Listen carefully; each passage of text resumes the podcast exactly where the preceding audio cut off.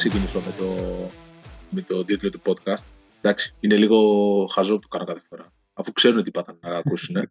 λοιπόν, ε, πάμε, ξεκινάμε πολύ δυνατά. Βαγγέλης Παπαδημητρίου εδώ πέρα. Στέφανος Στάτσιος, από την άλλη πλευρά της γραμμής. Έτσι, έτσι. Γιατί, εντάξει, καταλαβαίνει ο κόσμος ότι δεν είμαστε, δεν είμαστε παρέα Στο αυτή τη στούντιο φορά. σήμερα. Ναι, Ναι. ναι. Ε, καλημέρα, καλησπέρα. Ε, βλέπουμε κατά Αλλά είμαστε Σενεγάλη. πιστοί στο ραντεβού μας. Κάτι είναι και αυτό. Πέρσι δεν ήμασταν, εντάξει. Εντάξει, έτσι έχουμε κακομάθει και είναι ακόμα Νοέμβρης. Εγώ αυτό ξέρω. Οπότε ήταν δικαιολογία το περσινό ότι δεν γράφαμε κάθε Δευτέρα, ότι είχαμε πολλή δουλειά και τέτοια. Ενώ και φέτος έχουμε εμείς που και περισσότερη δουλειά πλέον. Ναι, κοίτα, νομίζω μας έδωσες τώρα. Ναι, όντως, τα- όντως φαίνεται Ναι. στα δικαιολογία. Εντάξει, πέρσι είχαμε και COVID, παιδιά όμως και ιώσει και τέτοια. Ναι, εντάξει. Ήταν, ήταν άλλοι, άλλες συνθήκες. Όντως. Δεν το σώζω. Ε, λοιπόν, ε, θέλω να κάνω μια καταγγελία πρώτα, αν μου επιτρέπεις. Οχ. Λοιπόν, ε, δεν καταλαβαίνω το ακόμη μιλάει. και σήμερα, δεν καταλαβαίνω ακόμη και σήμερα για ποιο λόγο θεωρείται με διαφορά το καλύτερο άθλημα στον κόσμο. Βασικά, το πιο λαοφιλές είναι το ποδόσφαιρο. Μπορείς να μου εξηγήσεις εσύ. Γιατί, για τον πολύ απλό λόγο, ότι σε ένα παιχνίδι είναι, είναι αυτή η στιγμή της μαγείας, ρε παιδί μου. Είναι Ε, η στιγμή της μαγείας. Σε ένα μάτς μπορεί να συμβεί το οτιδήποτε. Αυτό είναι λες, πολύ ε, σημαντικό αυτό. η έκπληξη. Ναι, νομίζω. Ε, κοίτα, εγώ γι' αυτό λατρεύω το ποδόσφαιρο. Το ξέρω ότι παρακολουθώ πάρα πολύ. Ναι, στο γι' αυτό έχω σε πει ρωτάω. κατ' επανάληψη. Ναι, ναι, ναι. Ότι όχι μόνο ελληνικό, έχω γενικότερη γνώση. Μου αρέσει πάρα πολύ σαν άθλημα. Είναι αυτό, ρε παιδί μου. Είναι η στιγμή. Νομίζω ότι αυτό κάνει τη διαφορά. Εκεί που δεν το περιμένεις μπορεί να γίνει κάτι αναπάντεχο. Ένα γκολ, μια αποβολή, μια φάση που να... Είναι αυτό που λέμε ότι μπορεί μια φάση σε οποιοδήποτε μάτς, εντάξει, όχι τώρα β' εθνική, καταλαβαίνεις, θέλω Ναι, να πω, και ο εντάξει, κόσμος εννοείται. καταλαβαίνει, που μπορεί να τη συζητάμε για τα επόμενα 10 χρόνια. Ε, πιστεύεις ότι έχει παίξει πολύ ρόλο, γιατί αυτό το καταλαβαίνω σαν- και αυτό που λες προφανώς σαν επιχείρημα, αλλά ότι είναι πολύ απλό άθλημα, ενώ μπορεί να το δει οποιοδήποτε. Εγώ διαφωνώ ότι είναι πολύ απλό άθλημα. Ε, νομίζουμε ότι είναι πάρα πολύ απλό άθλημα. Γιατί τι, Είναι τι, πάρα σύνθετο, πολύ- τι σύνθετο έχει το ποδόσφαιρο για να το δεις; αυτό πρέπει τώρα να κάτσεις να διαβάσεις ξέρεις γιατί το λέω. Γιατί δεν είναι απλά ότι, π.χ. θα πάρω ένα παράδειγμα, τον Pep Guardiola, δεν είναι απλά ότι βάζει πέντε τριγωνάκια στις προπονήσεις της Manchester City, της Barcelona, όχι, της όχι, όχι, Bayern όχι, και όχι. Sorry λίγο, δεν έχεις καταλάβει τι ρωτάω. Εννοώ για να το δει Α. κάποιος, όχι για να παίξει. Για να το δει, να κάτσεις να καταλάβει ότι αυτό είναι κανόνες. Για τους κανόνες μιλά για τη φύση του αθλήματος. Ναι, Σαν οκ, θέαση. οι, κανόνες, οι, οι κανόνες είναι απλοί. Αλλά και πάλι δεν θε- θεωρώ πλέον ότι έχουν εξελιχθεί τόσο τα πράγματα που παρότι φαίνεται απλό στο μάτι, ο κόσμος δεν ασχολείται μόνο με το ποιος θα βάλει το γκολ. Γι' αυτό είναι και μια εξέλιξη. Είναι απλοί οι κανόνες, συμφωνώ. Εντάξει, και στο μπάσκετ, πώς νομίζεις ότι αντιλαμβάνονται τους κανόνες και το θεωρούν πάρα πολύ περίπλοκο στο θέμα των κανόνων το άθλημα; Ε, είναι, είναι 100 φορές πιο πολύπλοκο το μπάσκετ. Γι' αυτό χάνει. Μπορεί να είναι πιο πολύπλοκο, αλλά εντάξει, π.χ. το, ε, εντάξει, μιλάμε για το ποδόσφαιρο και το μπάσκετ, αλλά είναι και άλλα αθλήματα, τα οποία, επειδή μιλάμε για την Ελλάδα τώρα, ρε παιδί μου. Και στην Ελλάδα παρακολουθούν και βόλεϊ και πόλο. Πώς νομίζω ότι καταλαβαίνουν. Εντάξει, εγώ το πάω. Δηλαδή, ότι- στο ποδόσφαιρο, σε ρωτήσω κάτι, πόσες φορές σε ένα πέναλτι, σε ένα φάουλ, σε ένα offside, πριν την εποχή του VAR μιλάω, Ναι. θα είχαν όλη την ίδια γνώμη γιατί θα ήταν απλό να καταλήξουν στο τι είναι ή Ε, δεν ε, είναι. Μια Κοίτα, φάση. εσύ, εσύ το πας, το πας ένα βήμα παραπέρα και καταλαβαίνω τι λες. Εγώ το λέω ότι αν βάλεις αυτή τη στιγμή ένα παιδάκι που δεν έχει δει ξανά ποδόσφαιρο και ένα παιδάκι που δεν έχει δει ξανά μπάσκετ, θα δει πιο εύκολα το ποδόσφαιρο. Θα καταλάβει πολύ πιο γρήγορα τι γίνεται στο παιχνίδι. Θα σταματήσει Ναι, ένα γιατί είναι σύνδημα ένα στο γκολ. μπάσκετ, ναι, και θα βρει τι έγινε τώρα, γιατί σταματήσαν. Και μπορεί να είναι τρία δευτερόλεπτα. Μπορεί να έχει ακουμπήσει, να έχει τραβήξει τη, την μπασκέτα Ναι, ένας παίκτης. εντάξει. Γι' αυτό Παίζει αυτό ρόλο εννοώ. και αυτό. Είναι πιο απλό. Είναι πιο απλός στους κανόνες. Αλλά έχει και τη μαγεία αυτό που σου λέω. Γιατί το μπάσκετ, δηλαδή αυτό που λένε ότι για να δεις ένα match μπάσκετ μπορείς είναι όλα τα λεφτά το τελευταίο λεπτό ενός αγώνα μπάσκετ, ισχύει. Το ποδόσφαιρο μπορεί να γίνει κάτι στην πρώτη φάση. Μμμ, μμμ. Σωστό, σωστό. Έχει μεγάλη, έχει μεγάλη διαφορά αυτό. Είναι... Ε, ε, είχα το... ε, χθες έβλεπα τη Πορτογαλία. Εντάξει, κάτσα, να- κάτσα να το χαζέψω και ήμουνα με το φόβο. Κατέβηκα να πετάξω σκουπίδια και λέω μην μπει γκολ σε αυτά τα δύο λεπτά που λείπω. Είναι κρίμα δηλαδή. Εντάξει, Και είδες κατάλαβα. στο πρω... δεν... είναι- Αυτό έγινε στο πρώτο μήχρονο στο δεύτερο. Γιατί στο δεύτερο πήγαν όλα. Στις πήγαν αρχές πέντε του γκολ δεύτερου, κιόλας. αλλά δεν, ε, δεν έχασα τίποτα τελικά και ήταν και πολύ ωραίο μάτς όχι. κιόλας. Ναι, ναι. Ε, και για να το κλείσουμε το ποδοσφαιρικό, πες μου λίγο ποιος θε, θέλεις να το, να το πάρει το Μουντιάλ.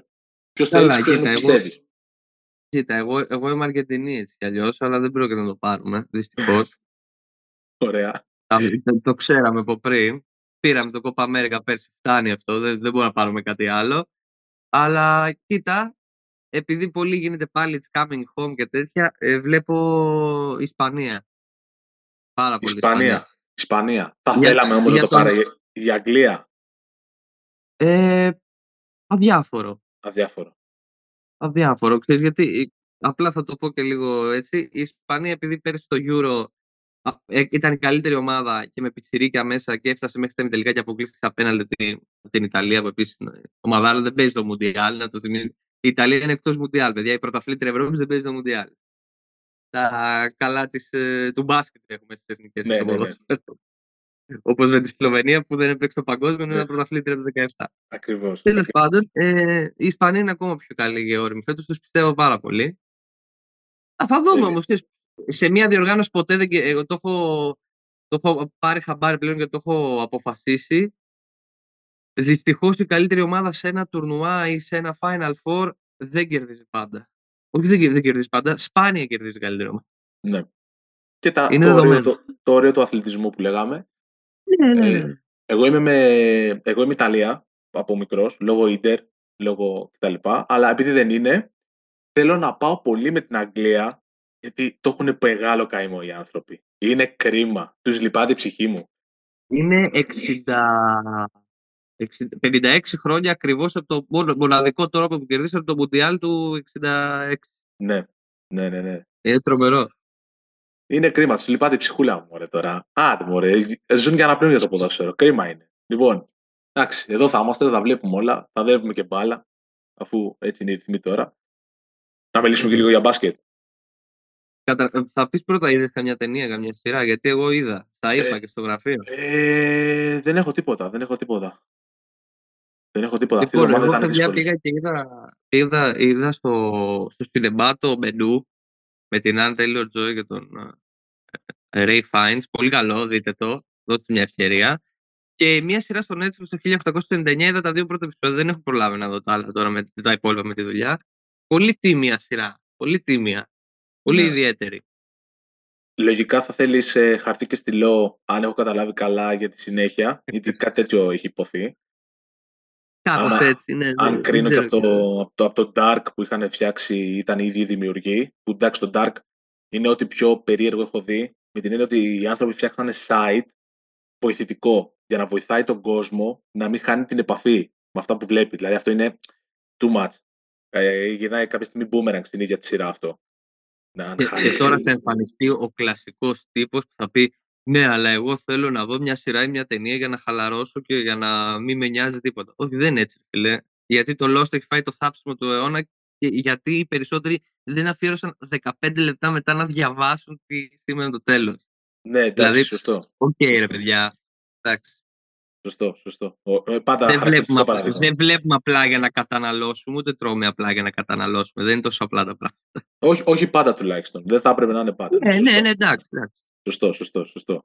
Ε, λοιπόν, ρίξε ό,τι θέλεις για NBA, αν δεν έχεις τίποτα, αλλιώς πάμε στο Δεν θέμα έχω μας ό,τι τίποτα. θες; Δεν έχεις τίποτα; Είχανε, είχανε και Thanksgiving τώρα, δεν παίξανε μια μέρα. Έχει πολλά, είναι μαζεμένες ημέρες με πολλά μάτς ναι, ναι. που γίνεται ψιλοχαμός. Νομι, ε, εντάξει, ελπίζω το, το κλάμα, το δράμα για την ακρίβεια του Σακραμέντο που κέρδισε κάτι σερή μάτς να σταμάτησε. Αλλά να μην συνεχίσεις. Δηλαδή, εμένα μου φαίνεται αστείο μια ομάδα που απλά βάζει 150 πόντους γιατί είναι σε καλή κατάσταση. Η, η γύρω-γύρω, ο Fox πάντα παίζει καλά γιατί είναι παιχτάρα και είναι πολύ υποτιμημένος παίκτης νομίζω στο NBA αυτό το παλικάρι γιατί παίζει το τσίρκο του Σακραμέντο. Αλλά εντάξει, τώρα τι να κάνουν. Μιλάμε τώρα για μια δύση που ο πρώτος με το 14ο έχουν δύο-τρεις νίκες διαφορά. Γίνεται χαμός. Περίεργη χρονιά. Περίεργη χρονιά. Και επίσης Ε. θέλω να κάνω και μια μικρή πρόβλεψη Ναι, δώσ' ότι ο το. Νίκολα Γιώργης στο τέλος της σεζόν θα είναι το λιγότερο top 5 candidate Α. MVP. Α, οκ, οκ. Τι, τι, τι, τρόμαξε, γιατί; Ε, τρόμαξα γιατί δεν, δεν πιστεύω ότι μπορεί οποιοδήποτε παίχτη να πάρει τρία σερή. Καλά, άμα δεις τι κάνει πάλι. Ναι, δεν, κάτι, κάτι θα γίνει το τρίτο και θα το πάρει. Μόνο και μόνο Καλά, επειδή δεν θα- είπα να το πάρει. Είπα όμως ότι θα το διεκδικήσει το Ε. τρίτο συνεχόμενο ενώ κανείς δεν το περιμένει. Δεδο, δεδομένο, δεδομένο. Δεδομένο με αυτά Η που κάνει. τριάδα όντως. των φαβορή νομίζω είναι ξεκάθαρη από πολύ νωρίς. Είναι Tatum, Dončić και Γιάννης. Ναι. Και θα δούμε. Θα δούμε και θα δούμε. Ναι, εντάξει, έχουμε ακόμα πολλά, πολλά μάτια. Έχουμε ακόμα πολλούς μήνες μπροστά μας. Οι Bucks δεν παίζουν καλά να πω. Μπορεί να κερδίζουν κάποια μάτς. Δεν πέπεσαν για την πρώτη θέση της Ανατολής. Δεν παίζουν καλά όμως. Παρότι γύρισε και ο Γιάννης και ο Holiday, δεν και ο Κόνατον παίζει πλέον. Δεν παίζουν καλά. Νομίζω ότι λείπει και ο, και ο Middleton, αλλά και γενικά κάτι λείπει. Ρε, εσύ, να Όχι σου πω- μόνο ο Middleton. Να, να σου πω κάτι λίγο που το έχω απορία. Επειδή πες Bucks τώρα, θα μου πεις τι κάθομαι και λέω και εγώ τώρα. Είναι αρκετά ασταθής στις βολές ο Γιάννης. Είναι Το κακός κα- φέτος. Ε, Ναι, ναι, κακός. Είναι οριακά πάνω από το 50% κάτι τέτοιο αυτή τη στιγμή. Να σε ρωτήσω κάτι. Εσύ θυμάσαι το καλοκαίρι με την εθνική να είναι τόσο άστοχος; Γιατί εγώ είχα πάθει πλάκα με το πόσο σταθερός ήταν από τις βολές. Νομίζω ότι σούταρε πάνω από 75% στις βολές στο, Ευρω- στο Ευρωμπάσκετ. 78,5 βλέπω. Ε, δεν δεν σου παγώ, ναι, ναι. Σούταρε πάρα πολύ καλά. Και, ήταν και, πο- και αυτό φάνηκε και όλες και, στου, και στους ομίλους, αλλά και στο μάτς με την Τσεχία. Με τη Μμμ. Γερμανία τώρα δεν θυμάμαι τι είχε. Αλλά στα περισσότερα μάτς ε, ήταν σημαντικό, το λέγαμε και το γράφαμε, ότι ο Γιάννης σουτάρει καλά στις βολές, οπότε δεν πάνε χαμένα τα φάουλ που ξοδεύουν οι αντίπαλοι για να το σταματήσουν όταν μπορούν να το σταματήσουν. Ναι. Ε, κοίτα, εντάξει, νο- είναι και διαφορετική διαδικασία. Είναι και πολύ μεγαλύτερη σεζόν προφανώς στο NBA. Αλλά ναι, στις βολές είναι ασταθή. Στο μακρινό σου είναι αρκετά καλύτερος από ό,τι περίμενα να είναι. ναι. Είναι μια ομάδα μόνος του. Ό, το- όταν παίζει λίγο holiday, αλλά του λέω και ο Μίτλτον να γυρίσει, δεν ξέρω πώς θα κάνει τη διαφορά. Θεωρώ ο Μπρουκ Λόπες έκανε μια τρομερή εκκίνηση και τώρα έχει λίγο πέσει Σωστό, και είναι λογικό σωστό. να πέσει. Κάποια στιγμή ήταν ο, ο καλύτερος 3D παίκτης στο NBA. Τα πρώτα 10-12 ματς, δηλαδή ήταν πρώτος σε τρίποντα, πρώτος σε μπλοκ. Είχε το καλύτερο defensive rating από κάθε άλλο ψηλό στην στη λίγκα. Ναι, είναι αλήθεια αυτό. Είναι αλήθεια αυτό. Έβλεπα και εγώ κάτι highlights και τέτοια και έβλεπα άμυνα και αμέσως στην επίθεση, ξέρω εγώ, και τριποντάκι, κάτι τέτοιο. Οκ. Ναι, ναι, ναι. Μα, Εντάξει. Εδώ θα είμαστε, θα τα δούμε όλα. Ε, πάμε λίγο να δούμε τι, τι Θα πάμε να πούμε συζητήσουμε σήμερα. αυτή την εβδομάδα. ναι. Λοιπόν, ε, θέλω να το, Θα γίνει με ευρωπαϊκό NBA hoops. podcast. θέλω, θέλω να το πλασάρεις εσύ γιατί εσύ το πρότεινες το θέμα. Οπότε θέλω να το, να, να το πεις, να το καταλάβει ο κόσμος, τι έχουμε να πούμε. Εγώ έχω να ρίξω κράξο. Νομ- νομίζω ότι και έχουμε, έχουμε αργήσει να το συζητήσουμε αυτό το θέμα. Μπορούμε να το κάνουμε και πιο, νο- συγγνώμη, και πιο νωρίς και φέτος. Ε, νομίζω ότι ήρθε η ώρα να συζητήσουμε λίγο για τους παίκτες της Ευρωλίγκας που μπορούν να, να πάνε στο NBA και από άποψη οικονομικής και με ρόλο και με τα λεφτά και, και το πώς μπορούν να σταθούν εκεί πέρα. Δηλαδή, για μένα, το είπα και όλους, υπάρχουν δύο χαρακτηριστικά παραδείγματα. Τα συζητάγαμε όλο το καλοκαίρι και στο site και γενικότερα του Σάσα Βεζέγκο Βασίλη Μίσιτ. Θα ήθελα να μου πεις αν έχεις κάποιο άλλο παράδειγμα παίχτη της Ευρωλίγκας που μπορεί να πάει με, τα- μαζί με αυτούς το NBA. Ναι. Ε, νομίζω ότι αυτό έχει πολύ μεγάλο ενδιαφέρον. Ε, μιλάμε για δύο παίχτε τώρα οι οποίοι κάνουν πλάκα στο επίπεδο της Ευρωλίγκας. Ανεξαρτήτως ομάδας. Μην κοιτάμε ότι είναι στον Ολυμπιακό ή στην ΕΦΕΣ που πέρυσι πήγαν στο Final Four και όλα αυτά και φέτος ο Ολυμπιακός ειδικά είναι top ομάδα, δεύτερος στην Ευρωλίγκα. Μιλάμε τώρα για δύο παίχτε οι οποίοι είναι για μένα είναι καλύτεροι από τον Mike James. Που, που ο- αντικειμενικά, μπορώ να τη χρησιμοποιήσω αυτή τη λέξη, που αντικειμενικά έχουν πιάσει τα βάνη. Ειδικά ο Μίτσης και σε διάρκεια, γιατί εντάξει, ο Βεζέγκοφ έχει πιο λίγα χρόνια. Το, Ναι. Δηλαδή ουσιαστικά είναι η- από η δεύτερη χρονιά του, από η τρίτη. Εντάξει, γιατί και, κοίτα, πέρσι ήταν η εκτόξευση και φέτος νομίζω ότι είναι η καθιέρωση, αλλά το BAM το έκανε το 2021 που ο Ολυμπιακός δεν μπήκε στα playoffs για δύο-τρεις νίκες. Ωραία, ήταν η ναι. χρονιά που ο Ολυμπιακός έκανε τις 7 σερίτες εκεί Γενάρη, Φλεβάρη και έμεινε έξω. Ας πούμε Ε, ότι- αλλά ήταν, εκείνη η χρονιά ήταν Ναι. που έκανε το BAM. Ναι, ναι. Ας πούμε ότι ο Μίτσιτς ε, έχει το, έχει το κεφάλι μου έχει τον πρώτο λόγο για το NBA. Όπως είπες και εσύ το καλοκαίρι ήταν πάει, δεν πάει ο Κλαχώμα, θα το κάνουν ε, trade, θα πάει κάπου αλλού. Γίνονταν αυτή η Ναι, συζήτηση. να το πούμε λίγο αυτό. Έχει Ναι. ενδιαφέρον η υπόθεση Μίσιτ, γιατί είχε, είχαμε γράψει και στο Euro κάποια πράγματα, ότι το θέμα δεν είναι ότι δεν μπορούσε να πάει στο NBA. Μπορούσε να πάει στο NBA. Το θέμα ποιο είναι. Ο Μίσιτ δεν θέλει να παίξει με ο Κλαχώμα. Το έχει πει και ο ίδιος. Με, με όχι ξεκάθαρα τρόπο, το έχει αφήσει να εννοηθεί για τον λόγο ότι θέλει να πάει σε μια ομάδα πιο ανταγωνιστική. Δεν θέλει να χαθεί μέσα στα draft picks και στο tanking που κάνουν οι Thunder. Απλά οι Thunder, επειδή θεωρούν ότι έχει αξία ο ίδιος ο Μίσιτ σαν παίχτη, δεν θέλουν να τον ξεπουλήσουν για ένα draft pick δεύτερου γύρου σε κάποια άλλη ομάδα. Και θυμάμαι που το λέγαμε και μεταξύ μας, ότι είχαν βγει και reports από την Αμερική ότι υπήρχε και ενδιαφέρον και από τους Nuggets και από τους Bucks και από τρεις ακόμα ομάδες από το Misic. Απλά δεν θέλουν να δώσουν τόσο assets για να τον πάρουν για τρίτη επιλογή στα guard ή δεύτερη στη regular season. Όχι ρόλο τύπου Καμπάτσο, λίγο πιο αναβαθμισμένο, αλλά και πάλι τώρα second unit, ε, κατάλαβες. Ναι. Αυτό, αυτό όλο που, όλες αυτές οι φήμες, το ρεπορτάζ που ακούστηκαν το καλοκαίρι για το Μίτσιτς, που θα έλεγε κανείς, αν είσαι πρώτος στο χωριό, μπορεί να είσαι και δεύτερος στην πόλη. Οκ. Okay. Τι εννοώ, ότι ο Μίτσιτς θα πω ότι είναι ο καλύτερος παίκτης στην Ευρωλίγκα. Σταθερά τα τελευταία δύο-τρία χρόνια. Έτσι. Συμφωνώ μαζί. Θα λέει κανείς λοιπόν πολύ εύκολα ότι ρε φίλε, πώς γίνεται ο καλύτερος παίκτης στην Ευρώπη να μην πάει και να εύκολα στο NBA και να έχει έναν πολύ καλό ρόλο; Δεν είναι τόσο εύκολο. Είναι πολύ σύνθετο το θέμα. Πρώτα απ' όλα μιλάμε για το πού θα πάει ο παίκτης. Δεν μπορεί και στις 30 ομάδες να παίξει και να έχει τον ίδιο ρόλο. Είναι σημαντικό ε, αυτό. Δηλαδή, είναι σημαντικό όταν ξεκινάμε να μιλάμε για ένα παίκτη, να δούμε πού είναι τα δικαιώματά του. Για αυτή τη στιγμή, τι ρόστερ έχει αυτή η ομάδα; Έχει έλλειμμα στη θέση αυτή; Έχει χώρο; Γιατί αν δεν έχει χώρο και είναι 15ο παίκτης, ο παίκτης πολύ σωστά θα σκεφτεί ότι πού να πάω; Να κάνω δηλαδή, να σου δώσω ένα παράδειγμα. Να σου ναι. δώσω ένα παράδειγμα για το Μίσιτς. Ε, δηλαδή, οι Nuggets που θέλανε το Μίσιτς, έτσι, είχαν ενδιαφερθεί. Mm-hmm. Θα του είχαν το ρόλο του τρίτου playmaker για τον, για, για την απλούστατη εξήγηση ότι είναι βασικός ο Μάρεϊ, επέστρεψε μετά από δύο χρόνια και είναι ένα τα καλά, από τους καλύτερους playmaker guards στη λίγα τέλος πάντων. Νομίζω ότι αυτό είναι ξεκάθαρο. Και από πίσω του, πίσω του Μάρεϊ έχουν ως έκτο παίχτη ουσιαστικά του rotation τον, ε, το Highland που είναι ένα prospect για τον Denver για τα επόμενα χρόνια. Ναι. Οπότε το μύστικο θα παίξει. Οι Bucks απ' την άλλη έχουν το Holiday που ένας παίξει παίζει minimum 30-33 λεπτά, ξέρω πόσο παίζει. Είναι από τους καλύτερους 3D παίκτες στη Λίγκα. Είναι το ιδανικό συμπληρώμα για τον Γιάννη και τον Middleton. Και από πίσω του υπάρχει ένας βετεράνος με όλη την καριέρα και όλη την ιστορία του George Hill. Οπότε αυτόματα ο Μίσιτ πάλι πάει τρίτη. Οπότε καταλαβαίνει ο καθένας ότι πρέπει να είναι και ένα σύμπλεγμα πραγμάτων για να δέσει ο Μίσιτ το NBA, ειδικά στη θέση των Γκάρ. Νομίζω για το Βεζέγκοφ είναι λίγο διαφορετικά τα πράγματα. Ναι, είναι σίγουρα διαφορετικά τα πράγματα. Ε, θα την κάνω στο τέλος Να πω κάτι ακόμα για το Μίσιτ που, που το λέω συχνά και με, και με κράζουν κάποιοι. Για μένα ο Μίσιτ με βάση τα στατιστικά, όχι τα στατιστικά, αυτά που πέτυχε, έχει κάνει την καλύτερη διετία στην ιστορία της Ευρωλίγκας από οποιοδήποτε παίκτη. Έχει πάρει δύο back-to-back Ευρωλίγκες ως MVP των Final Four, το 2021 και το 2022. Έχει βγει μια φορά MVP αυτή τη διετία κανονική περίοδου και έχει βγει και πρώτος σκόρερ το 2022 της Ευρωλίγκας.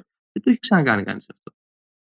Ναι, δηλαδή, ναι. μιλάμε για ένα παίκτη που είναι, ε, πώς το λένε, generation ε, talent. Πώς το λένε, one of ναι, generation, ναι, ναι, κάπου το λένε οι φίλοι μας Αμερικανοί. Ε, ερώτηση πάνω σε αυτό, γιατί μια μικρή παρένθεση, γιατί έχω μια συγκεκριμένη άποψη και θέλω να, να ζητήσω και τη δική σου.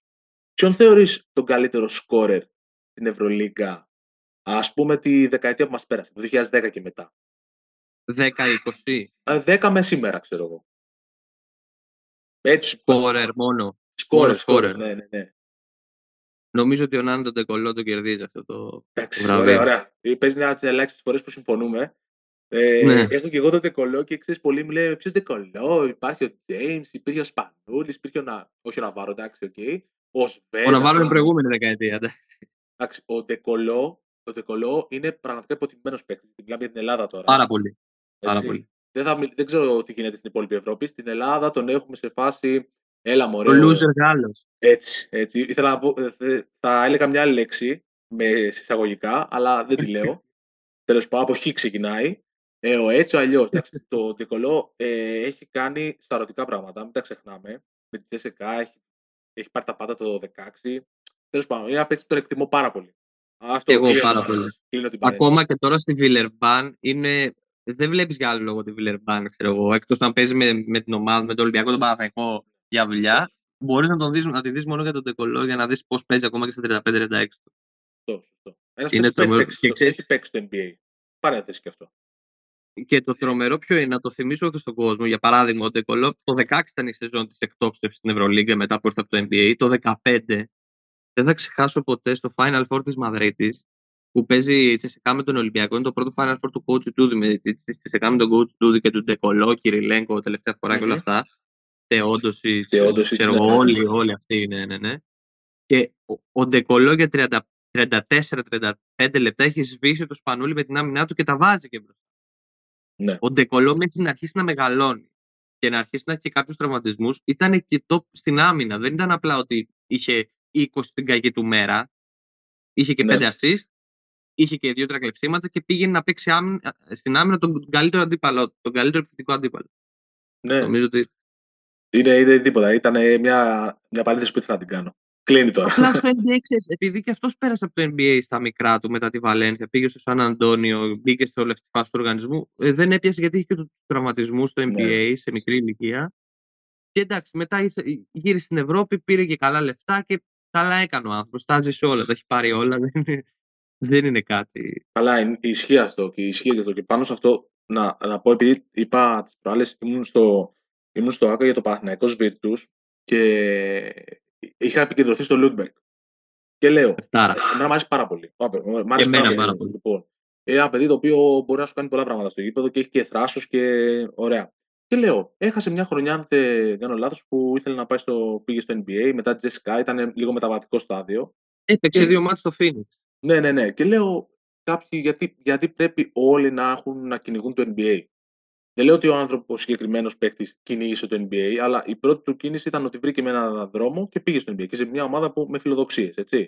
Απλά θέλω να σου πω με βάση αυτό, με βάση αυτό το παράδειγμα και τον Τζόρταν Μίκη που έβλεπα αντίστοιχα, ότι δεν είναι εύκολο ούτε το ένα δρομολόγιο ούτε το άλλο. Δηλαδή δεν είναι εύκολο ένας NBA να έρθει, σαν τον Μίκη για παράδειγμα, που έχει είναι ένας καλός παίκτης. Okay. Δεν θα σου κάνει διαφορά. Είναι, από τα, είναι από τα καλύτερα 4-5 στην Ευρώπη. Νομίζω ότι είναι από τους λίγους που μπορούν να παίξουν και τις δύο θέσεις με την διάρκεια. Ακριβώς. Ακριβώς. Ε, απλά ε, δεν είναι, είναι ένα παράδειγμα το οποίο ήρθε ξαφνικά ε, για τη Χίμκι και έχει βρει τα συμβόλαιά του, έχει βρει το ρόλο του και όλα. Δεν είναι δεδομένο ότι κάθε ψηλός παίκτης που είναι άλλο θέμα αυτό, τι θέση παίζω στο NBA, τι θέση παίζω στην Ευρώπη, ότι είναι δεδομένο ότι από τη στιγμή που θα έρθει στο NBA θα πετύχει. Έχουμε άπειρες αποτυχίες από το NBA. Νομίζω το πιο χαρακτηριστικό παράδειγμα αυτό που λες με τις θέσεις είναι ο Chris Singleton. Ο Chris Singleton στους Wizards του NBA έπαιζε τριάρι. Ναι. Και στην Ευρώπη ήρθε το καλοκαίρι του 2015, υπέγραψε στη Locomotive Κουμπάν αργά το καλοκαίρι που ήταν για τέλη Αυγούστου, στη Locomotive Κουμπάν του Γιώργου Μπαρτζόκα, mm-hmm. τον έκανε 4-5 με ένα τρίποντο του 40% που όσοι θυμούνται την πρώτη χρονιά του Singleton εκεί ε, έχουν πάθει πλάκα. Ναι, ναι, ναι και έγινε πλέον παίζει στο 4 και βαριά βαριά στο 4, γιατί μπορεί να παίζει και στο 5 με μεγάλη άνεση. Ναι. Είναι, είναι, θέμα, ε, και, ε, είναι θέμα και η θέση πάντως. Είναι ένα τεράστιο θέμα ναι. και αυτό. Ναι. Εγώ θα, θα πάμε, ωραία, μου δεις μια πάρα πολύ ωραία πάσα. Ωραία.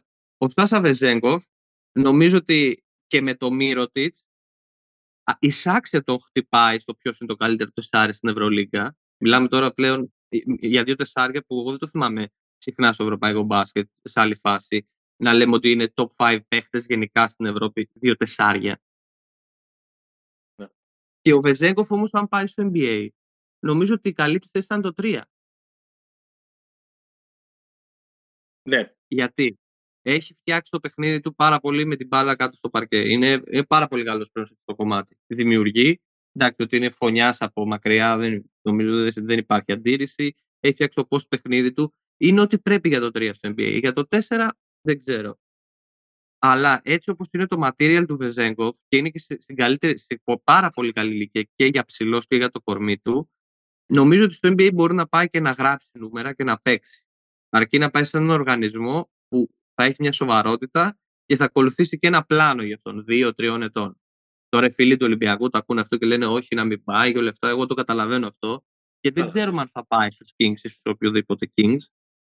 Απλά λέμε αν. Αν το καλοκαίρι του 23, το καλοκαίρι του 24 πάει. Γιατί τώρα στην Ευρωλίγκα και η κακή σεζόν του Βεζέγκον θα είναι να γράφει 15 πόντους και 7 rebound. Αυτή θα είναι η το κακή κακό του βράδυ. Το κακό του βράδυ. Ναι, ναι, ναι, ναι έτσι. Ναι, το, κακή του σεζόν. Εγώ δεν σου μιλάω για κακό του βράδυ. Για κακή σεζόν. Γιατί πλέον σε βραδιά που δεν είναι καλός, π.χ. στο μάτι του Ολυμπιακού με τη Μακάμπη, είχε 6 18 σουτ. Είχε 17-10. Δηλαδή εντάξει. Ναι, ναι, είναι, είναι αλήθεια αυτό. Είναι αλήθεια. Έχει μόνο ανωδική πορεία. Το, το θέμα με τον Βεζέκοφ αυτό που μου αρέσει πάρα πολύ βασικά, να το πάω έτσι πρώτα, με τον Βεζέκοφ είναι ότι είναι τρομερή απειλή χωρίς απαραίτητα να έχει την μπάλα στα χέρια. Δηλαδή αυτό το εκτιμώ εγώ πάρα πολύ σε ένα παίχτη, ειδικά όταν είναι ψηλός, το ότι πρέπει να τον κυνηγάς παντού. Ψηλός τώρα, έτσι. Δεν μιλάμε τώρα τον, ε, Ναι. τον Λάρκινγκ, τον έτσι, τον αλλιώς, που θα σε πάει γύρω-γύρω. Το και θα σε James και το κάνει. Μίτσιτς θες, ρε παιδί μου, που είναι Ναι, αυτή τη σεζόν ναι. στην Ευρωλίγκα. Εκτιμώ πάρα πολύ το γεγονός ότι μπορεί να σου κάνει τεράστια ζημιά, τεράστια ανισορροπία στην άμυνα, παίρνοντας γύρω-γύρω και λέει Πού είναι ο Βεζένκοφ. Από πίσω, κυνήγα τον. Κυνήγα τον. Μόλις πάρει την μπάλα θέλει μισό δευτερόλεπτο. Μισό δευτερόλεπτο θέλει για το release. Γιατί είναι έτσι.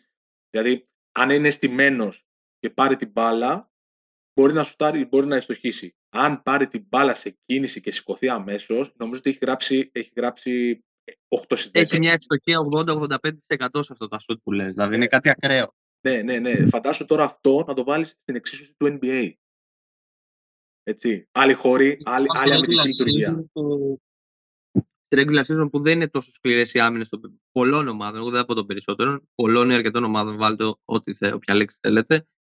Και είναι και αλλιώς οι φάσει. Στα playoffs, εντάξει, μ, τώρα μιλάμε τελείως θεωρητικά. Ναι, ναι, ναι. Απλά Σίγουρα. επειδή νομίζω ότι είναι αυτό, είναι ότι έχει πολλά στοιχεία που μπορούν να σταθούν στη Λίγκα και το κομμάτι της αθλητικότητας πλέον δεν είναι τόσο τρομερό. Δεν χρειάζεται να είσαι ο Τζαμοράν ή, ή ο ποιον άλλον. Πες όποιο άλλο παράδειγμα αθλητικότητας θες για να πας εκεί να σταθείς και να γράψεις 15 πόντους για 13 και 10 και 20. Να είναι ξεκάθαρο πλέον. Να σου πω κάτι. Ε, αν ρίξεις κάποιος μια ματιά στη λίστα των Ευρωπαίων παικτών στο NBA, τα δύο ονόματα που όταν ήταν πιτσιρικάδες, ε, Κορκμάζ, ε, Κορκμάζ, για παράδειγμα, δεν ξέρω κάποιον άλλον, οι πιτσιρικάδες λέγανε «Άντα, κάνει μια μέτρια καριέρα». Και έχουν, έχουν χρόνια στο NBA, έχουν Ο γράψει σεζόν Κορμάς πόσα χρόνια είναι στους Sixers; Νομίζω ότι πλέον πάρα πολλά χρόνια. και πολλά χρόνια. Και ήταν ένα παιδί το οποίο ξεκίνησε και ε, θυμάμαι ότι είχε κάνει όνομα από πιτσιρικάς, αλλά υπήρχαν άλλοι πιο πάνω από αυτόν. Δηλαδή, Ο, ο Τσεντίος Μαν δεν είναι νούμερο ένας στην αθλητικότητα. Ίσως είναι λίγο πιο αθλητικός από τον Βεζέγκοφ, αλλά σε πολλά στοιχεία του παιχνιδιού του δεν είναι το ίδιο καλός με τον Βεζέγκοφ. Ναι, ναι, ναι, ναι. Θέλω να πω ότι ε, ε, πρέ- απομυθοποιούμε λίγο το NBA. Εγώ τουλάχιστον το έχω απομυθοποιήσει με την έννοια ότι δεν χρειάζεται να είσαι top 150 στον κόσμο. Πόσο είναι περίπου παίχτη, 150, πόσο. Ναι, ναι, ναι. 300 κάτι, πόσο βγαίνει ο πολλαπλασιασμός. Δεν χρειάζεται να είσαι στους 500 καλύτερους παίχτε στον κόσμο για να παίξεις. Καμία σχέση. Καμία σχέση. Γιατί έχει ανέβει και η Ευρωλίγκα πολύ. Υπάρχουν Ευρωπαίοι παίχτε που αποφασίζουν να μείνουν στην Ευρώπη. Δηλαδή, αυτοί οι δύο παίχτε που μιλάμε μπορεί να μείνουν μια πάντα στην Ευρώπη. Δεν το ξέρεις. Και να, Μακάρι. σαρώσουν, σαρώσουν τα επόμενα χρόνια στην Ευρωλίγκα και να λέμε Α, αυτός γιατί πήγε στο NBA, ρε, εσύ; Θα μπορούσε να παίξει στο NBA. Ναι, εντάξει, εννοείται. Αλλά δεν χρειάζεται να πάνε όλοι στο NBA. Και αντίστοιχα δεν χρειάζεται όλοι που θα έρθουν από το NBA να είναι παίκτες NBAers. Κατάλαβες με την έννοια ότι θα έρθει, Ω φίλε, θα κάνει διαφορά. Θα... Ναι, μπορεί να είναι ο σωθήκαμε». Λάρκιν. Ναι, Μπορεί να είναι ο Λάρκιν. ναι.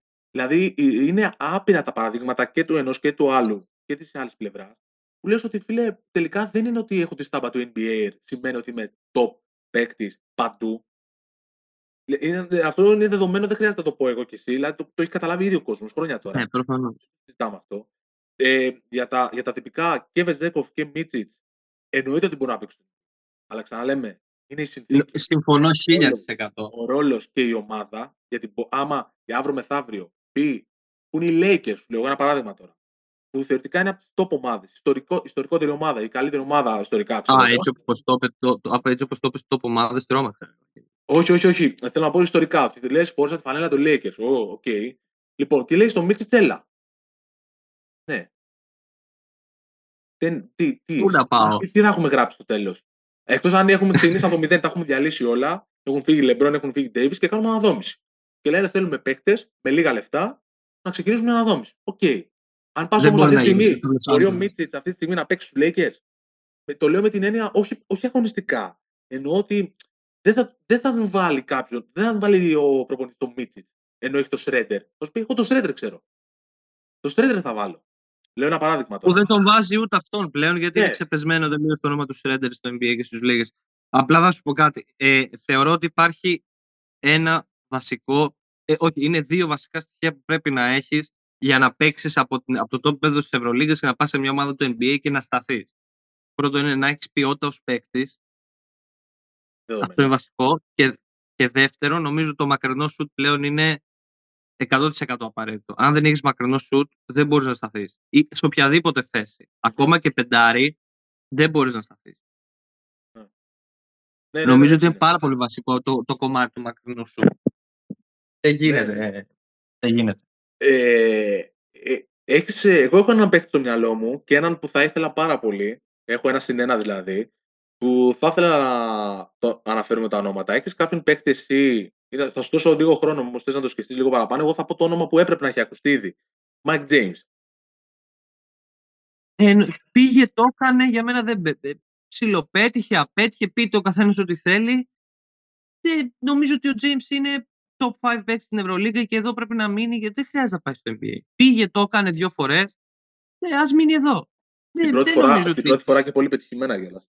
στο, στο Phoenix ήταν πάρα πολύ καλός. Στο Phoenix ήταν πάρα πολύ καλός. Αλλά και Αλλά πάλι στο είναι αυτό που Brooklyn λέμε. εντάξει. Είναι αυτό που λέμε όμως και πάλι. Οι Suns- Οι Suns τότε δεν έχουν καμία σχέση με τους Suns τους σήμερα. Αντίστοιχα. Καμία. Αυτό, αυτό. Όταν το διευκρινίζουμε γιατί έχει, έχει τη σημασία του. Είναι, το, είναι μέσα στην εξίσωση και αυτό. Είναι παίκτης ο οποίος θεωρητικά θα μπορούσε πολύ εύκολα να παίξει στην NBA, ακόμη και τώρα. Γιατί μην ξεχνάμε ότι είναι 32, έτσι. 32, μπορεί να πηγαίνει στα 33, δεν θυμάμαι ακριβώς την ημερομηνία γέννησης. Ε, αυτό το όνομα έπρεπε να ακουστεί για μένα σε αυτή τη συζήτηση με την έννοια ότι θεωρητικά έχει τις δυνατότητες και μπορούσε πολύ εύκολα να παίξει έστω στο τελευταίος παίκτης στην τελευταία ομάδα. Του βάζω το χειρότερο σενάριο. Αλλά θέλω να σου πω. Εντάξει, κοίτα. Εγώ εκτιμώ πάρα πολύ και το ταλέντο του Mike James και την ποιότητά του και το χαρακτήρα του και όλα αυτά που λέμε και τον αποθεώνουμε. Δεν είναι από τους αγαπημένους μου παίκτες, το ξέρεις. Ότι Ναι, οκ, ναι, ναι, ναι. Εντάξει. εγώ ε, μ' αρέσουν άλλου στυλ guard. Ναι. Αλλά νομίζω ότι στην Ευρώπη είναι top. Δεν χρειάζεται να ξαναπάει στο NBA για να είναι 13ο παίκτης, 12ο, 11ο. Σωστό. Και πολύ σημαντικό, κάπου εδώ το λέω, το λέω πολλές φορές. Έχει να κάνει πάντα και ο παίχτη τι προτεραιότητες έχει στη ζωή του. Δηλαδή, ο Αμερικανός έχει στο μυαλό του ότι α, είναι Αμερικανός, θέλει να γυρίσει στην πατρίδα του. Όχι. Πόσοι Αμερικανοί έχουν κάνει καριέρα χρόνια ολόκληρα; Ο Κάιλ Χάιντ. Πόσα χρόνια είναι στην, στην Ευρώπη; Γιατί πρέπει ο Αμερικανός δεν και καλά να πρέπει να είναι στην πατρίδα του; Εγώ καταλαβαίνω το ότι πρέπει να είναι, θέλει κάποιος να γυρίσει στο σπίτι του, να είναι στη χώρα του. Το Καταλαβαίνω, το σέβομαι. Αλλά δεν είναι απαραίτητο ότι πρέπει δεν και καλά ο Αμερικανός να είναι στην Αμερική. Τόσο απλά. Τώρα, τώρα μου ήρθε και ένα παράδειγμα άλλο. Κλασικά τελείως. ήρθο. Γιατί γυρνάω ελάχιστα πίσω την κουβέντα για τις θέσεις. Ο Βέσελ, παιδιά, στους Wizards έπαιζε, έπαιζε και αυτό στο 3 έτσι. Όταν έφυγε από την Παρτιζάν ως τριάρι, πήγε στο NBA, έπαιζε αρχικά στο 3 και εκεί τον κάνανε ψηλό και γύρισε στη Φενέρος ψηλό. Τεσσάρο πεντάρι και πλέον πεντάρι. Και... Έτσι απλά για τη συζήτηση. Ναι, ναι, Ε, ναι, ο πολύ- Χάιν είναι ένα ωραίο παράδειγμα. Ο Χάιν πλέον είναι legend τη Ευρωλίγκας. Έχει πάρει τέσσερα ευρωπαϊκά. Τέσσερα έτσι. Ναι, έχει ναι, παίξει ναι. αμέτρητα Final Four. Αυτά που έχει κάνει τη διετία του 12-13 με τον Ολυμπιακό, νομίζω ότι δεν, δεν θυμάμαι άλλο ψηλό να έχει τέτοιο impact από, από το πουθενά. Ρούκι στο επίπεδο τη οχτάδα ή του Final Four. Μιλάμε για τρομερά πράγματα. Τώρα για άλλο παίχτη. Ε, το Wembanyama δεν το βάζω στη συζήτηση, δεν είναι στην Ευρωλίγκα. Έπαιξε πέρσι. Ναι, έδειξε ναι, ναι, κάποια ναι, στοιχεία, ναι, αλλά ναι, ναι. είναι άλλη φάση τελείως. Κάποιοι λένε αναλυτές για τον Προσίντα, Προξίντα, πώς τον λένε, τον Πιτσυρικά, τον Ναι, Ιταλό ναι, ναι. Της Άλμπα. Εντάξει, τώρα κάποιος άλλος Είναι- με το impact και το, και το πακέτο του Βεζέγοφ και του Μίσης που είναι και πριν τα 30 τους, Σημαντικό. εννοώ ότι δεν είναι σε μεγάλη ηλικία, δεν νομίζω ότι υπάρχει άλλος. Ακόμα και ο Χεζόνε πήγε, το έκανε και νομίζω ότι καταλαβαίνει και ο ίδιος ότι η θέση του είναι στην Ευρωλίγκα πλέον αφού έχασε τη μεγάλη ευκαιρία στο NBA. Μμμ. Θα πω ένα όνομα για να μην μείνουν παραπονεμένοι και οι φίλοι μας Πάνθακοι και λένε Α, λέτε για τον Βεζέγκοφ και αυτά. Ο Παπαγιάννης ένα, ένα όνομα Οκ. που είχε μια άσχημη εμπειρία στην πρώτη θητεία εκεί στο Σακραμέντο. Ναι. Εντάξει, στο Σακραμέντο πήγε ο κακομοίρης, ο, Γιώ- ο Παπαγιάννης. Νομίζω. ότι Είναι, ήταν και άτυχος στο κομμάτι του οργανισμού που τον επέλεξε. Αυτό που λέγαμε πριν. Αλλά βλέπεις ότι ο Παπαγιάννης σε σχέση από όταν γύρισε από το NBA έχει φτιάξει το mid-range shoot του πλέον είναι αξιόπιστο.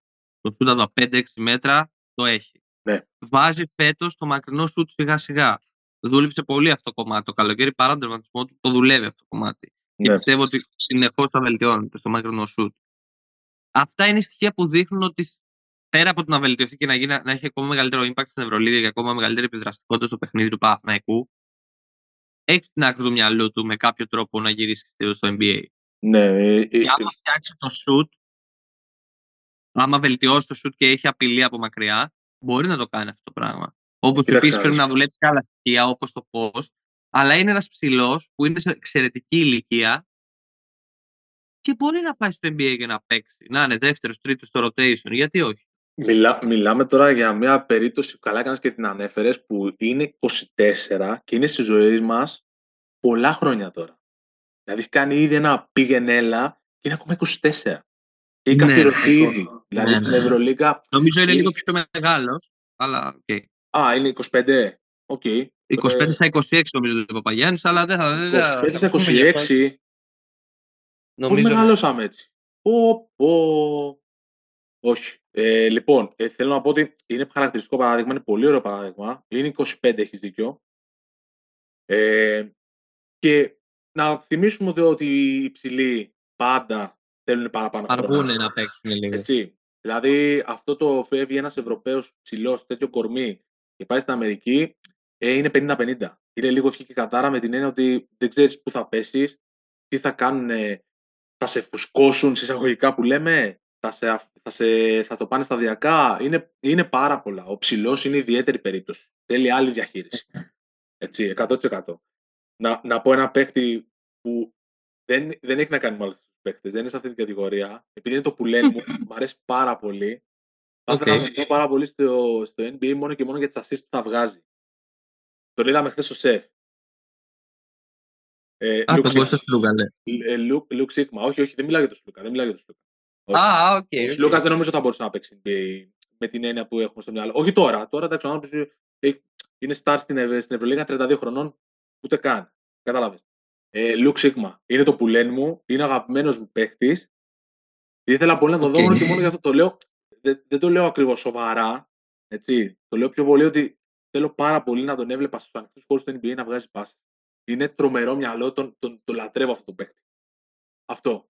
Το έχουμε ξαναπεί και μεταξύ Ε, μας. είναι, είναι τρομερά ποιοτικός forward center, πείτε τον όπως θες. Στην Ευρώπη μπορεί να παίξει και τα δύο. Νομίζω στο NBA θα έχει τρομερά το πρόβλημα της αθλητικότητας περισσότερο από Δεν το το Βεζέγκο και το συζητάμε. Μίση. Δεν το συζητάμε. Ε, Εννοείται αυτό. Αλλά είναι Ε, παιχταράς. Είναι IQ νούμερο ένα ίσως στην Ευρωλίγκα. Ναι, δηλαδή. Και εμένα μου αρέσει ο Σίγμα. Και εμένα μου αρέσει. Ειδικά στις, κα- τώρα κάνει. Είναι πλέον είναι ο παίχτης που φλερτάρει με το triple double συνεχώς είτε στο γερμανικό πρωτάθλημα είτε στην Ευρωλίγκα. Που εντάξει, στην Ευρωλίγκα έχουν γίνει, ξέρω εγώ, τρία triple double. Ένα ο Νίκ, ο Καλάθ έχει κάνει και δύο Βούισιτ. Έχει Ναι, κάνει ναι, άλλο, ναι. δεν θυμάμαι. Όχι, όχι, όχι. Είναι αυτά, μιλάμε τώρα. Εντάξει.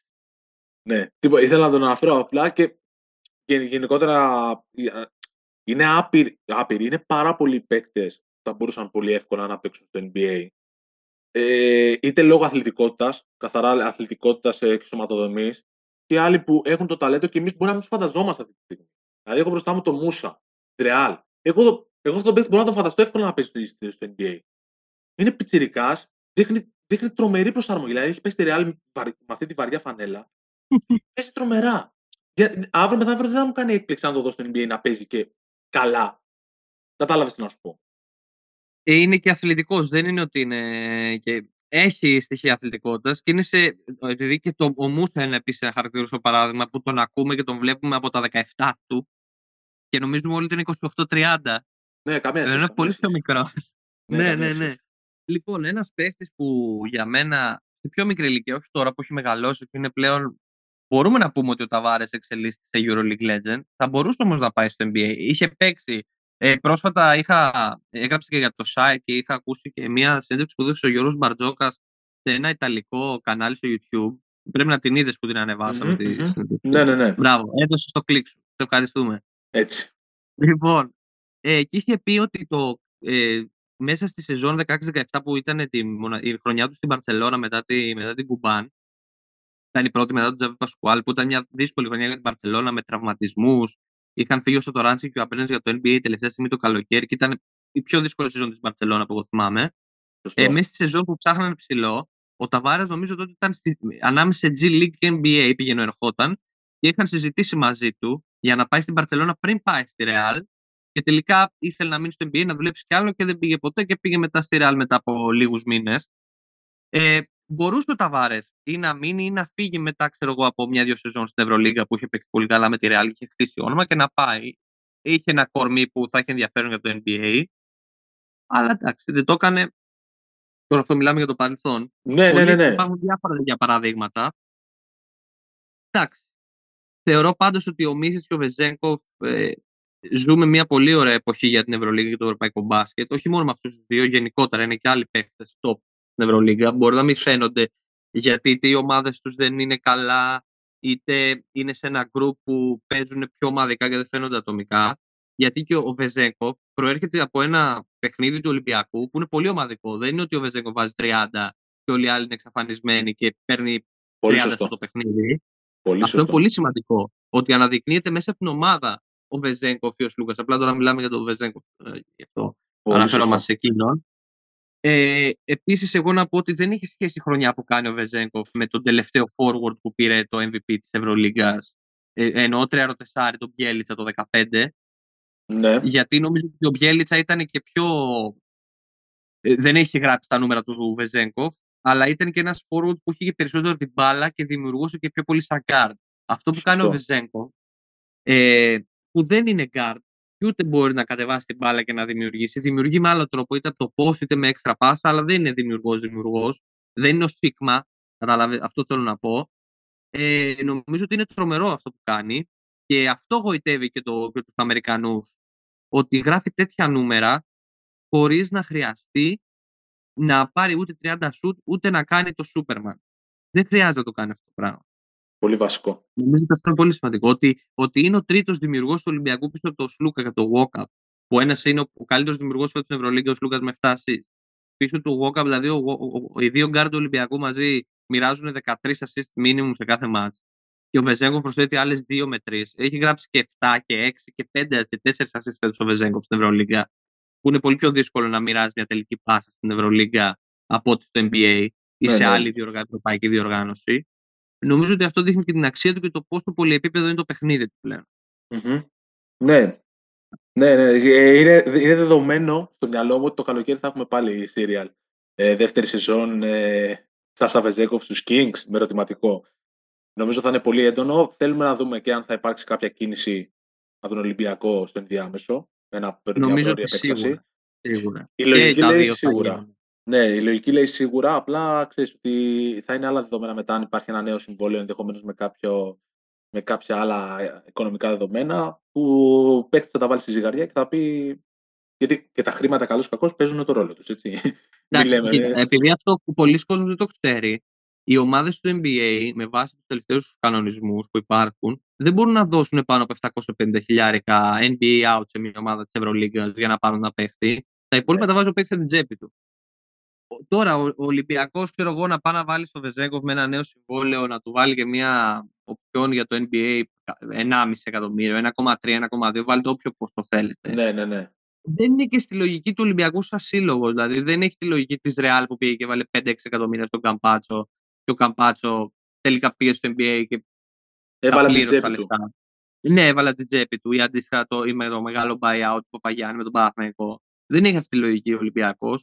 Οπότε εντάξει, θεωρώ ότι θα υπάρξει serial.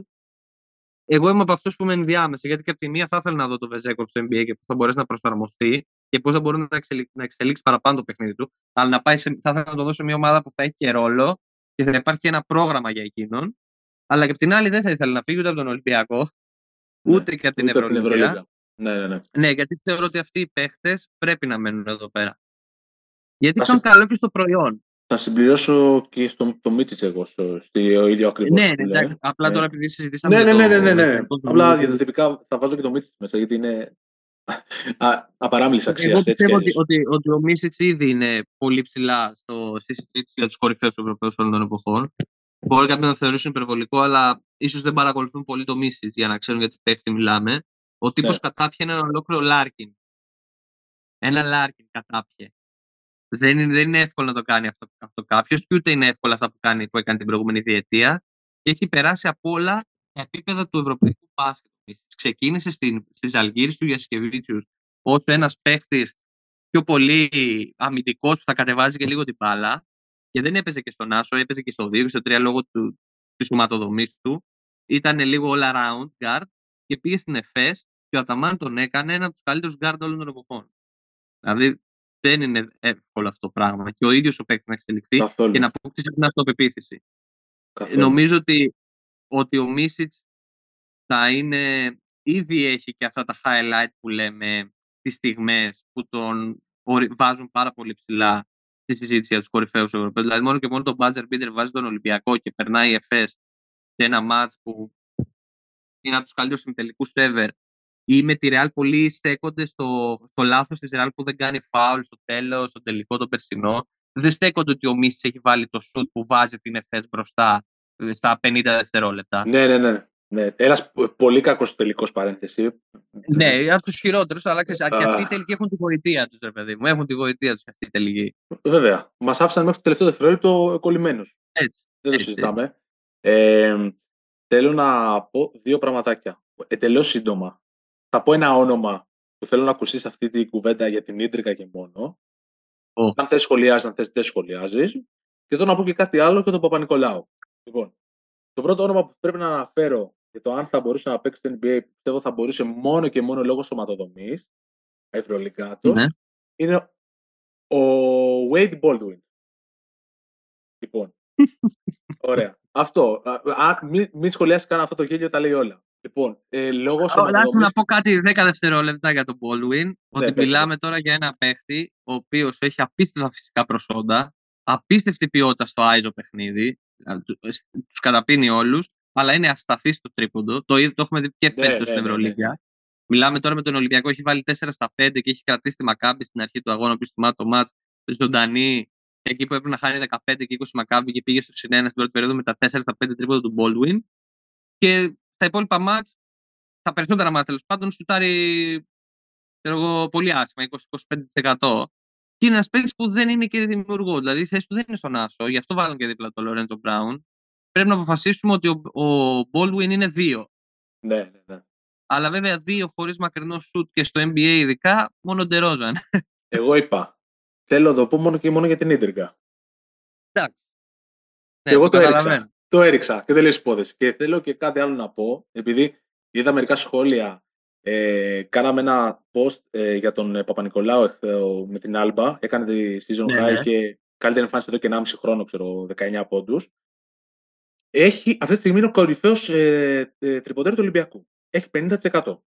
Ωραία. Είναι γράφει- πάνω από το Βεζέγκο. Γιατί ο Βεζέγκο στα δύο τελευταία μάτς με Άλμπα και Μακάμπη ήταν λίγο άσχημο. Ήταν στο Ε, 40 και 30%. Με Οπότε πολλές έπαιζαν ποσοστά. παραπάνω, με πολλές παραπάνω προσπάθειες. βέβαια, έτσι. Ναι, προφανώς. Ωραία. Η σταθερότητα. Αυτό το σουτ θέλει ο Ολυμπιακός. Δύο σουτάκια. Μπορεί να τα έχει σε κάθε παιχνίδι του Παπα-Νικολάου. Αυτό. Δεν χρειάζεται κάτι παραπάνω. Θέλω να πω άλλο. Κάνουμε ένα post, το κάνω εγώ συγκεκριμένα για, για την εμφάνισή του Ναι, και ναι, βάζω ναι. το Παπαθρικολάου. Το Ναι, τίτλο. έτσι. Λοιπόν, έτσι. πέφτουν πολλοί από κάτω και βάζουν κυφάκια με Μάρκο Εφερλή, άχα καλό, ε, και, και τα λοιπά και τα λοιπά. Να πω κάπου εδώ ότι αυτό το έχει πει Αμερικανός speaker όταν ήταν στο NBA ο Παπα-Νικολάου και είχε βάλει τέσσερα τρίποντα με τους Jazz. τον- Με το Houston. ε, με το Houston, ναι, ναι. Όταν ήταν στους Houston, με τους Jazz, απέναντι Ναι. στους Jazz, έχει βάλει τέσσερα τρίποντα και ο, Παπα- ο speaker του λέει Παπαθρικολάου. Θέλω να το πάρω από Θεό. πάνω μου. Θέλω να το πάρω από πάνω μου. Να μην υπάρχει αυτό πάνω μου ότι, ότι και καλά μπορεί να το δημιούργησα εγώ. Καμία σχέση. Και να πω και κάτι τελευταίο. Να πατήσετε στο YouTube, επειδή δεν το θυμόμουν, Παπα-Νικολάου, Άντωνι Ντέιβις. Αυτό μόνο. Άμα θέλετε να το δείτε, δείτε το. Δεν το θυμόμουν εγώ ότι έχει πει τέτοιο, τέτοιο απίθανο καλάθι απέναντι στον Άντωνι Ντέιβις. Αυτά. Εγώ έκλεισα. Δεν θέλω τίποτα άλλο. Ε, Εγώ, ε, επειδή είπες το όνομα Παπα-Νικολάου και είναι ένας πολύ ενδιαφέρον παίχτη, νομίζω ότι ο κόσμος, και ειδικά ο κόσμος του Ολυμπιακού και όσοι γκρινιάζουν και στην εθνική και όλα αυτά, θα καταλάβουν την αξία του Κώστα Παπα-Νικολάου σαν παίχτη όταν σταματήσει τον μπάσκετ. Σε αρκετό καιρό από τώρα, αλλά τότε θα καταλάβουν την αξία, την αξία του και τι παίχτη είναι ο Παπα-Νικολάου. Μιλ- Εγώ, δε- εγώ θεωρώ ότι είναι τα τελευταία 5-6 χρόνια top 3 αμυντικός στην- σε όλη την Ευρώπη και δεν του πιστώνεται αυτό. Ναι. Και το πέρασε πιστεύω. και αυτός και τη διαδικασία του NBA. Στο Houston, επειδή τότε το Houston ήταν λίγο ό,τι να είναι ακόμα, ε, έπαιξε κάποια καλά μάτς, δηλαδή έγραψε κάποιες φορές αριθμούς, Μμμ. ε, δεν προχώρησε, αλλά εντάξει, ίσως καλύτερα και για τον ίδιο, γιατί γύρισε στην Ευρώπη και κα- κάνει την καριέρα και έκανε την καριέρα, πήγε Final Four με το Ολυμπιακό, έχει πάρει και Ευρωλίγκες, πρωταθλήματα, εντάξει, Ναι. το, το έζησε κι αυτός.